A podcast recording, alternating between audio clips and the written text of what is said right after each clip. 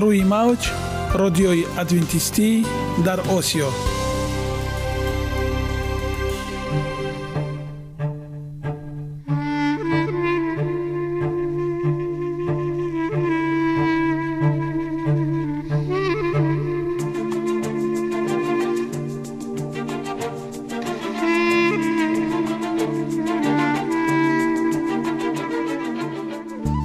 با عرض سلام به شما شنوندگان عزیز. برای سعادتمندی و خوشنودی شما آغازگر برنامه امروزمان می شویم.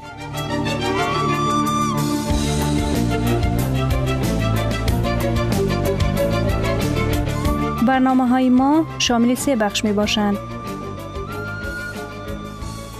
بخش اول سلامتی که در آن ما به شما طرز حیات سالم جلوگیری از امراض و غذاهای سالم را پیشنهاد می نماییم.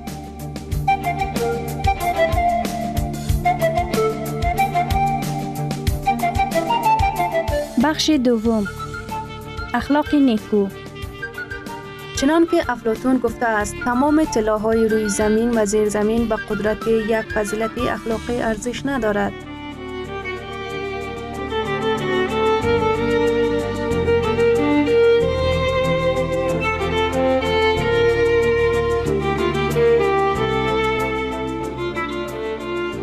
بخش سوم. نوری معرفت. رازهای نهانی نبوت ها در کتاب مقدس.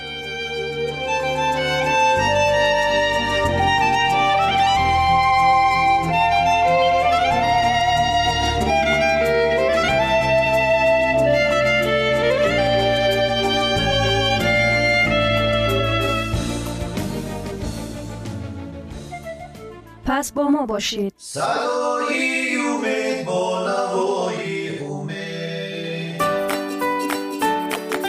جسم سالم. عقل سالم. سالم بودن خوشبخت بودن است. خوشبخت بودن است.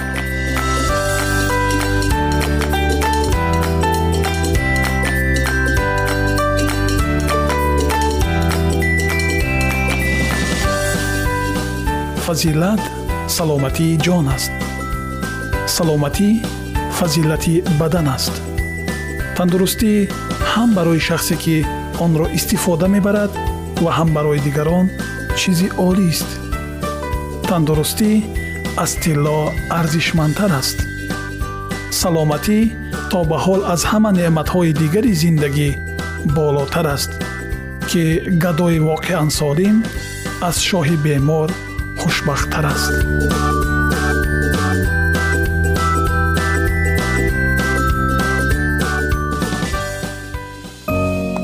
оиди мавзӯъҳои саломатии шумо метавонед дар сомонаи саломат клаб маълумоти бештарӣ пайдо намоед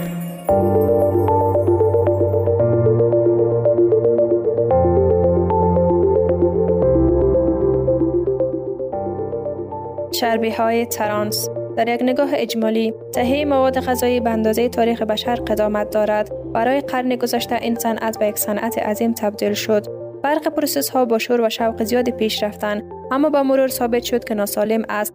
روغن های گیاهی مایع در دمای اتاق hydrogenation شدند تا دمای اتاق جامد باشد. و آنها چربی های ترانس گفته می شود و به عنوان پیشرفت بزرگ در صنعت غذایی مورد استقبال قرار گرفت. با گذشت زمان ثابت شد که آنها حتی از چربی های اشباع شده در محصولات حیوانی برای شریان ها بدتر هستند. تولید کنندگان مواد غذایی ملزم هستند مقدار چربی های ترانس را بر روی برچسب ها مشخص کنند. ما باید مانند برچسب ها در رستوران ها برچسب ها را بخوانیم اما از غذاهای بدون برچسب نیز آگاه باشیم. پخت و پز در خانه کنترل بهتری در مورد مواد غذایی ما ایجاد می کند خوش آمدید به برنامه ما. هزاران سال از اواخر تاریخ انسان ها از محصولات گیاهی و غذاهای با منشأ حیوانی در اشکال شبیه به حالت اصلیشان استفاده کرده اند. بسیاری از غذاها به صورت خام خورده می شد اما همچنین با خشک کردن، پخت و پز، ادویه، تخمیر یا دود دادن شروع به تغییر و تهیه مواد غذایی کردند. برخی از عناصر غذایی برای نگهداری بهتر مانند روغنها، چربیها و قندها از هم جدا شدند.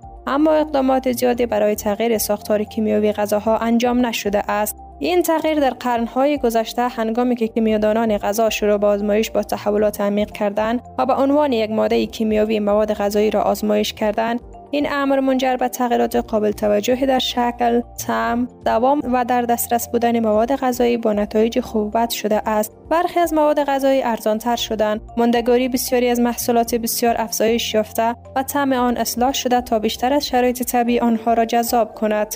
تجارتگرایی فرصت, فرصت را به دست آورده است و این منجر به تنوع باور نکردنی اقلام غذایی موجود عمدتا در کشورهای توسعه یافته شده است تا طعم آن برای مصرف کنندگان خوشایند باشد. و آنها را برای خرید و خوردن بیشتر و بیشتر تحریک کند. با توجه به تاثیرات کمتر بر سلامتی آنها در حوزه چربی ها در بین بسیاری از تغییرات دیگر امکان تولید به اصطلاح چربی های ترانس فراهم شد. برای چندین سال است که بحث های شدید در مورد اثرات آنها بر سلامتی وجود دارد. ما همچنان در مورد چربی های ترانس می شنویم و تعجب می کنیم که آنها چیست از کجا می آیند و چی آسیبی به بدن وارد می کنند بعد از این بخش چربی های ترانس به طور طبیعی در مقادیر کمی در محصولات حیوانی وجود دارد. اما مشکل آنها از حدود 100 سال پیش هنگام آغاز شد که کیمیادانان غذا به دنبال راههایی برای جایگزینی چربی ارزان قیمت برای مسکه گران قیمت بودند. آنها روغن نباتی گرفتند و دریافتند که با گرم کردن آن و سپس hydrogenate کردن آن می‌توان چربی محکمتر ایجاد کرد.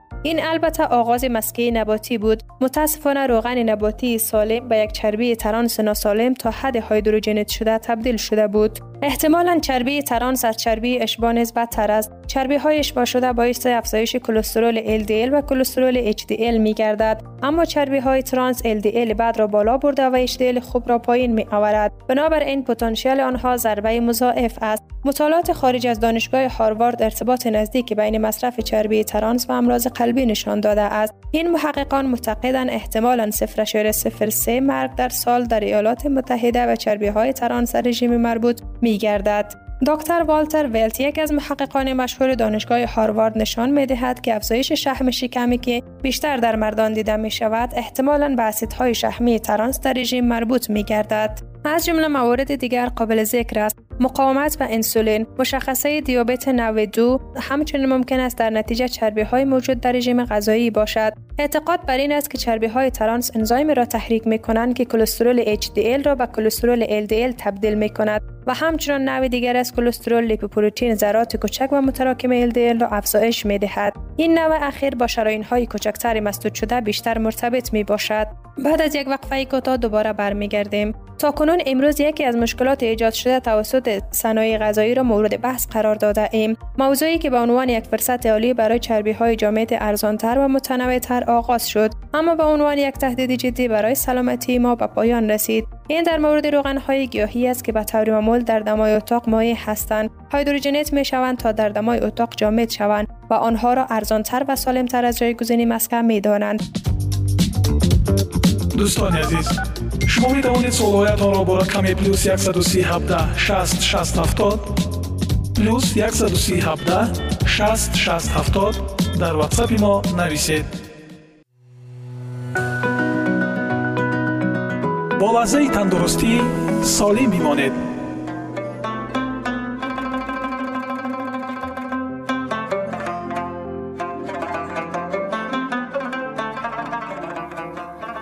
سلام و وقت بخیر. خدمت تمام شنوندگان عزیزی برنامه لحظه تفکر. خوبان من سلسله برنامه های لحظه تفکر گرفته شده از کتاب لطفا گسفن نباشید اثری از محمود نامنی می باشد دوستان عزیز من این کتاب را با عشق برای شما می خوانم قسمی که از نام برنامه ما واضح است لحظه تفکر امیدوارم این سلسله برنامه ها شما را به لحظه تفکر وادارد. به گفته بزرگ مرد تاریخ یک ساعت تفکر بهتر است از هفتاد سال عبادت. پس ارزش فکر کردن بس بالاست. این فکر است که ما را به قله های موفقیت می برد و رشد می دهد و ذهن ما را باز می کند و جهانی پیرامون را برای ما واضح می سازد. تقاضای من از شما این است که هر برنامه را به دقت گوش دهید و به آن فکر کنید و اگر قسمتی و یا متنی بر دلتان نشست آن را یادداشت کنید و بارها و بارها تکرار کرده و به آن فکر کنید به امید آن که دست در دست هم دهیم و انسانهای بسازیم تا در فرداهای آتی لبخند را بر لبان خلق و خدا بنشانند و دست افتاده ای را بگیرند که همین دلخوشی ما را بس اما به فرموده دانای دلبند دکتر علی شریعتی این تمام چیزی است که می توانستیم نه تمام چیزی است که می خواستیم برایتان دل عاشق ذهن جستجوگر روح اسیانگر نگاه پرهزگر و زبان پرسشگر می طلبم. اینک به برنامه امروزی لحظه تفکر گوش فرا دهید.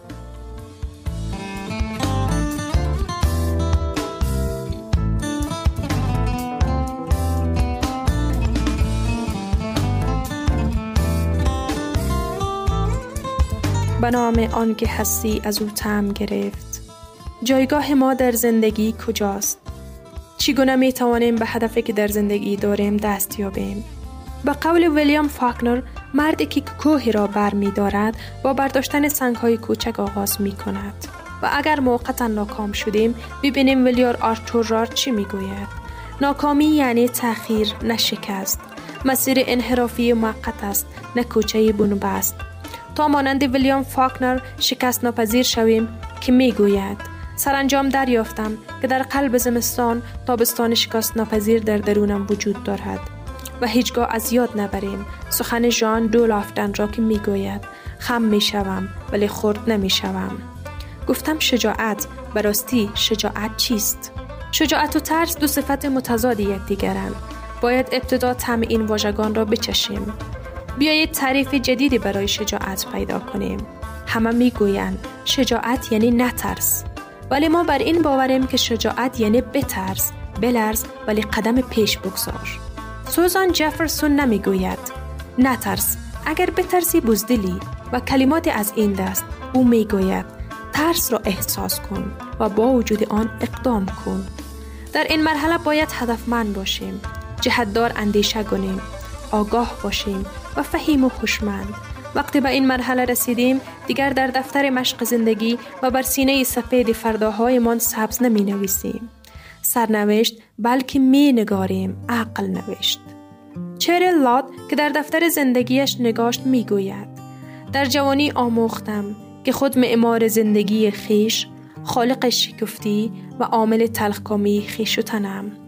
فلسفه من آن است همان بدروی که کشته ای اکنون عمیق بر این باورم. حافظ در تایید سخن چهر لات می سراید. مزرعه سبز فلک دیدم و داس مه نو یادم از کشته خیش آمد و هنگام درو. و اوشو معتقد است هر انسانی با سرنوشت خاص به دنیا پا می باید وظیفه را به انجام برساند پیام را برساند کاری را به پایان برد.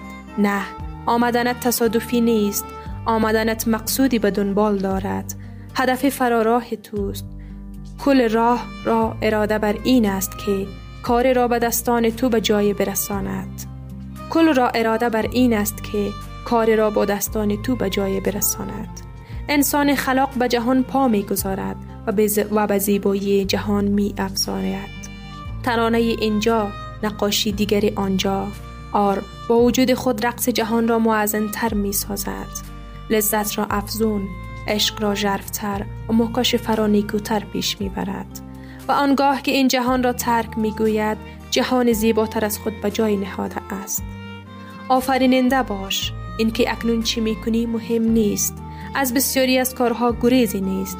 اما هر کاری را با آفرینندگی با دل و جان پیش ببر. آنگاه کار تو خود نیایش خواهد بود. ماما و مولانا عمل انسان را به صدا تشبیه می کند و می گوید این جهان کو است و فعل ما ندا سوی ما آید نداها را صدا. اما هدف من بودن و جهت دار اندیشه کردن چیست؟ چگونه می توانیم در مزرعه سبز زندگی محصول بهتری را از اعمال خود درو کنیم تصور کنید به رستورانتی می روید پیش خدمت می پرسد چی میل می کنید اگر بگویید نمی‌دانم چی می شود مستخدم فکر می کند شما یا جاهلید یا غافل و عذر شما را می خواهد. پیش خدمت زندگی نیز با ما این گونه رفتار می کند. اگر دارای ایده و تفکر مشخصی نباشیم اگر جهت دار و هدفمند از زندگی چیزی نخواهیم او نیز چیزی به ما نخواهد داد. آلبرت هایارد نیز چنین, چنین اعتقادی دارد و می‌گوید چیزی را مییابیم که انتظارش را داریم و چیزی را به دست می آوریم که تقاضا می کنیم اگر سوار تاکسی شوید راننده از شما می‌پرسد به کجا می روید می گویید به خیابان شریعتی. نه نه به خیابان فاطمی. نه نه به خیابان حافظ. راننده تاکسی فورا عذر شما را می خواهد زیرا می فهمد که شما اندکی کم دارید. تاکسی زندگی ما نیز ما را به جایی نخواهد برد. اگر آدرس مشخص و معین را به او نگوییم. مولانا معتقد است اگر ما از جهان چیز را بطلبیم قهرن آن چیز هم ما را می طلبد و می سراید تشنگان گر آب جویند از جهان آب جوید هم به عالم تشنگان. یک ضرب المثل انگلیسی انسانهای فاقد هدف را احمق می پندارد. Everybody don't know what did he go is fool. اگر کسی از خانه بیرون بیاید و نداند به کجا می رود احمق است. نگاهی کوتاهی بیاندازیم و داستان لطیف الیس در سرزمین عجایب زندگی الیس به جای می رسد که هر راه به سوی می رود و او نمی داند و کدام جهت باید برود از همراهش گربه رهنمایی می خواهد و می پرسد ای پیشی پشمالو ممکن است به من بگویی که از اینجا کدام راه را باید در پیش بگویم؟ گربه می گوید بستگی دارد که دلت بخواهد به کجا بروی. الیس می گوید من چندان اهمیت نمی دهم که به کجا. گربه می گوید پس دیگر فرقی نمی کند که از کدام راه بروی. جبران خلیل جبران نیکی انسان را با شجاعت در راه هدف گام برداشتن می داند و می گوید شما نیکید. آنگاه که با خود یکی هستید. شما نیکید آنگاه که در گفتار خیش بیدار و هوشیارید. شما نیکید هنگامی که با گام های استوار شجاعانه به سوی هدف خود می روید پس داشتن آمال و آرزو اولین گام است به سوی اهداف خیش در زندگی زیرا یکی از نیمه های گم شده ما همان آرمان و آرزوی ماست.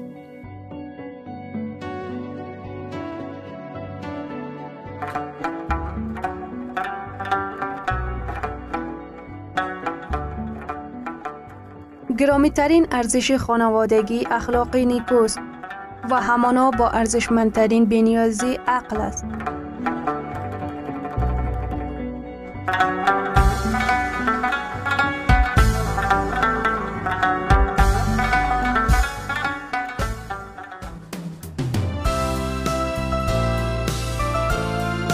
اینجا افغانستان در موج رادیوی ادونتیستی آسیا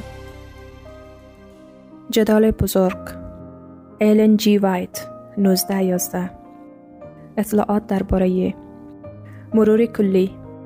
این کتاب الکترونیکی توسط ایلن جی وایت استیت ارائه شده است. در مجموعه بزرگتر کتاب های آنلاین رایگان در وبسایت ایلن جی وایت استیت گنجانیده شده است. محاربه بزرگ. فصل پنجم. جان وکلیف.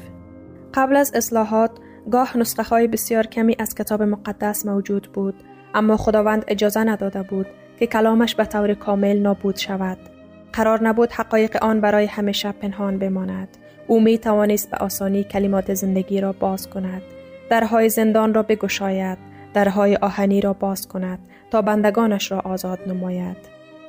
در کشورهای مختلف اروپا روح خدا انسانها را به جستجوی حقیقت به عنوان گنجینه های پنهان برانگیخت. آنها با رهنمایی مشروط به کتاب مقدس صفحات مقدس را با علاقه شدید مطالعه کردند. آنها حاضر بودند نور را به هر قیمتی برای خود بپذیرند. اگرچه آنها همه چیز را به وضوح نمی دیدند، آنها قادر به درک بسیاری از حقایق مدفون شده بودند. آنها به عنوان فرستادگان آسمانی بیرون رفتند. زنجیرهای خطا و خرافات را گسستند و از کسانی که مدتها دور بودند دعوت کردند تا برخیزند و آزادی خود را ابراز کنند. به جز در میان والدنس ها دیگر کلام خدا برای قرنها در زبانهایی که فقط دانش آموزان می شناختند حبس شده بود. اما زمان آن فرا رسیده بود که کتاب مقدس ترجمه و به مردم سرزمین های مختلف به زبان مادریشان داده شود. دنیا از نیمه شب گذشته بود ساعتهای تاریکی از بین رفته بود و در بسیاری از کشورها نشانه های از سپید دم ظاهر شد. در قرن چهاردهم در انگلستان ستاره صبح اصلاحات ظهور کرد. جان وکلیف منادی اصلاحات بود نه تنها برای انگلستان بلکه برای تمام جهان مسیحیت. او اعتراض بزرگ علیه روم برانگیخت که به او اجازه داده شده بود هرگز ساکت نشود. این اعتراض مبارزه ای را آغاز کرد که منجر به رهایی افراد، کلیساها و ملل می شود. ویکلیف تحصیلات لیبرالی دریافت کرد و او با ترس از خداوند که آغاز حکمت بود شروع نمود. او در کالج به دلیل تقوای عالی و همچنان به دلیل استعدادهای چشمگیر و دانش پژوهی بسیار مورد توجه بود. به خاطر عطش او برای دانش در پی آن بود که با هر شاخه از یادگیری آشنا شود. او در فلسفه مکتبی، در قوانین کلیسا و در قانون مدنی به ویژه در کشور خود آموزش دیده بود. در کارهای بعد از او ارزش این آموزش اولیه آشکار بود. آشنایی کامل با فلسفه نظری زمانش او را قادر ساخت تا خطاهای آن را آشکار کند و با مطالعه قوانین ملی و کلیسایی او آماده شد تا در مبارزه بزرگ برای آزادی مدنی و مذهبی شرکت کند. در حالی که او می توانست از صلاحهای کلام خدا استفاده کند، انضباط فکری مدارس را به دست آورده بود و تکتیک های دانش آموزان را درک می کرد. قدرت نبوغ او و وسعت دانش او موجب احترام دوستان و دشمنان بود. طرفداران او با رضایت دیدند که قهرمان آنها در میان افکار برجسته ملت پیشتاز است و دشمنان او با افشای جهل یا ضعف حامیان اصلاح از تحقیر امر اصلاح جلوگیری کردند. در حالی که وکلیف هنوز در کالج بود، وارد مطالعه کتاب مقدس شد. در آن زمانهای اولیه زمانی که کتاب مقدس فقط به زبانهای باستانی وجود داشت دانشمندان توانستند راه خود را به چشمه حقیقت بیابند که بر روی طبقات بی سواد بسته بود. این راه برای کار آینده وکلیف و عنوان یک اصلاحگر از قبل آماده شده بود. اهل علم کلام خدا را مطالعه کرده بودند و حقیقت عظیم فیض رایگان او را در آنجا آشکار کرده بودند. آنها در آموزه های خود آگاهی از این حقیقت را منتشر کرده بودند و دیگران را روی آوردن به پیشوایان زنده سوق داده بودند. وقتی توجه وکلیف به کتاب مقدس معطوف شد با همان دقتی که او را قادر به تسلط بر یادگیری مدارس کرده بود وارد تحقیقات آنها شد تا آن زمان او احساس نیاز زیادی کرده بود که نه تحصیلات مکتبی و نه آموزش کلیسا نتوانست آن را برآورده کند در کلام خدا آنچه را که قبلا بهوده جستجو می کرد یافت. در اینجا او دید که نقشه نجات آشکار شد و مسیح به عنوان تنها مدافع انسان معرفی شد. او خود را به خدمت مسیح سپرد و مصمم شد حقایق را که کشف کرده بود اعلام کند. مانند اصلاح طلبان قبل وکلیف در افتتاحیه کارش پیش بینی نکرد که این کار او را به کجا می برد. او عمدن خود را در مخالفت با روم قرار نداد اما دلبستگی به حق نمی توانست او را در تضاد با باطل قرار ندهد. هرچه او اشتباهات پاپ را با وضوح بیشتری تشخیص می‌داد تعالیم کتاب مقدس را با جدیت بیشتری ارائه می کرد. او دید که روم کلام خدا را به خاطر سنت بشری رها کرده است. او بدون ترس روحانیت را به تبعید کتاب مقدس متهم کرد و خواست که کتاب مقدس به مردم بازگردانده شود و اقتدار آن دوباره در کلیسا تثبیت گردد. او معلم توانا و جدی و واعظ فسیح بود و زندگی روزمره اش نمایانگر حقایق بود که تبلیغ می کرد. دانش او از کتاب مقدس، نیروی استدلال او، خلوص زندگی اش، شجاعت و صداقت سرسخت او باعث جلب احترام و اعتماد عمومی گردید. بسیاری از مردم با دیدن گناهی که در کلیسای روم حاکم بود، از ایمان قبلی خود ناراضی شده بودند و با شادی پنهانی از حقایقی که وکلیف به نمایش گذاشته بود استقبال کردند. اما رهبران پاپ وقتی دریافتند که این اصلاحگر نفوذی بیشتر از خودشان پیدا می کند پر از خشم شدند. وکلیف مشتاق آشکارسازی خطا بود و به تردید و بسیاری از سوی استفاده هایی که توسط اقتدار روم تایید شده بود سر بزد. در حالی که به عنوان کشش پادشاه عمل می کرد در برابر پرداخت خراجی که پاپ از پادشاه انگلیس ادعا می کرد موضعی جسورانه اتخاذ کرد و نشان داد که اختیار پاپ بر حاکمان سکولار هم با عقل و هم با وحی مخالف است. خواسته های پاپ خشم شدید را برانگیخت و آموزه های وکلیف بر افکار برجسته ملت تاثیر گذاشت. پادشاه و اشراف در انکار ادعای پاپ مبنی بر اختیار موقت و امتناع از پرداخت خراج متحد شدند. بدین ترتیب ضربه موثر به برتری پاپ در انگلستان وارد گردید. شهر دیگری که اصلاح طلب با آن نبرد طولانی و قاطعانه در پیش گرفت تشکیل دستورات راهبان گمراه بود. این راهبان در انگلستان هجوم آوردند و بر عظمت و سعادت ملت لطمه زدند. صنعت، آموزش و پرورش، اخلاق، همگی این نفوذ را احساس کردند. زندگی بیکار و گدایی راهب نه تنها زیان سنگینی بر منابع مردم وارد می کرد بلکه کار مفید را مورد تحقیر قرار می داد. جوانان به روح و فاسد شدند. با نفوذ راهبان بسیاری وادار شدند تا وارد صومعه شوند و خود را وقف یک زندگی رهبانی کنند. و این نه تنها بدون رضایت والدین بلکه حتی بدون اطلاع آنها و برخلاف دستورات آنها بود. یکی از پدران اولیه کلیسای روم که ادعاهای رهبانیت را بالاتر از تعهدات عشق و وظیفه فرزندی می داند، اعلام کرده بود. اگرچه پدرت باید جلو درب تو بخوابد و گریه کند و زاری کند و مادرت باید بدن را که تو را به دنیا آورده است و سینه را که به تو شیر داده است را نشان دهد ببین که آنها را زیر پا بگذاری و بیدرنگ پیش مسیح برو. همانطور که لوتر بعدا آن را غیر انسانی و حیولا بیان کرد. بیشتر از گرگ و ستمگر لذت می برد تا مسیحی و انسان. قلب کودکان در برابر والدین خود سخت شده بود. بدین ترتیب رهبران پاپ مانند فریسیان قدیم فرمان خدا را با سنت خود بی اثر کردند. بدین ترتیب خانه ها ویران شد و والدین از داشتن پسر و دختر از جامعه محروم شدند. حتی دانشجویان دانشگاه ها نیز فریب نمایش های دروغین راهبان را خوردند و وادار به پیوستن به دستورات آنان شدند. پس از آن بسیاری از این طریقت توبه کردند زیرا دیدند که زندگی خود را خراب کرده و پدر و مادر خود را غمگین نموده اند. اما هنگامی که در دوام روز روزه می گرفتند برای آنها غیر ممکن بود که آزادی خود را به دست آورند بسیاری از والدین از ترس نفوذ راهبان از فرستادن پسران خود به دانشگاه خودداری کردند. کاهش قابل توجهی در تعداد دانش آموزان حاضر در مراکز بزرگ آموزشی وجود داشت. مدارس از بین رفت و جهل غالب شد. پاپ به این راهبان قدرت شنیدن اعترافات و عفو عطا کرده بود. این منشعی بدی بزرگ شد.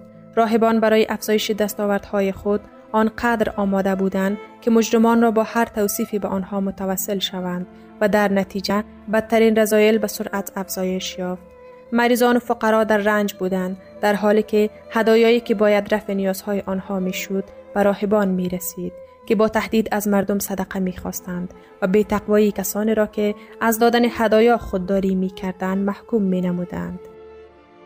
علی رغم شغل فقرانه آنها ثروت راهبان پیوسته در حال افزایش بود و بناهای باشکو و صفره های مجلل آنها فقر روزافزون ملت را آشکارتر می کرد.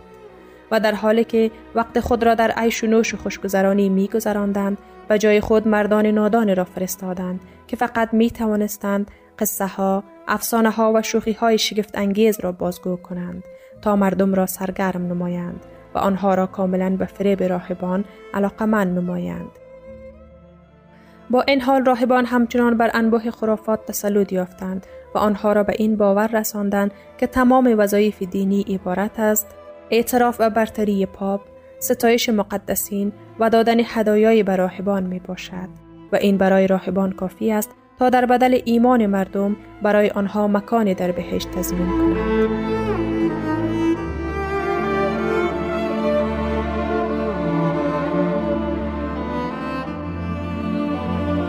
شنوندگان عزیز در لحظات آخری برنامه قرار داریم.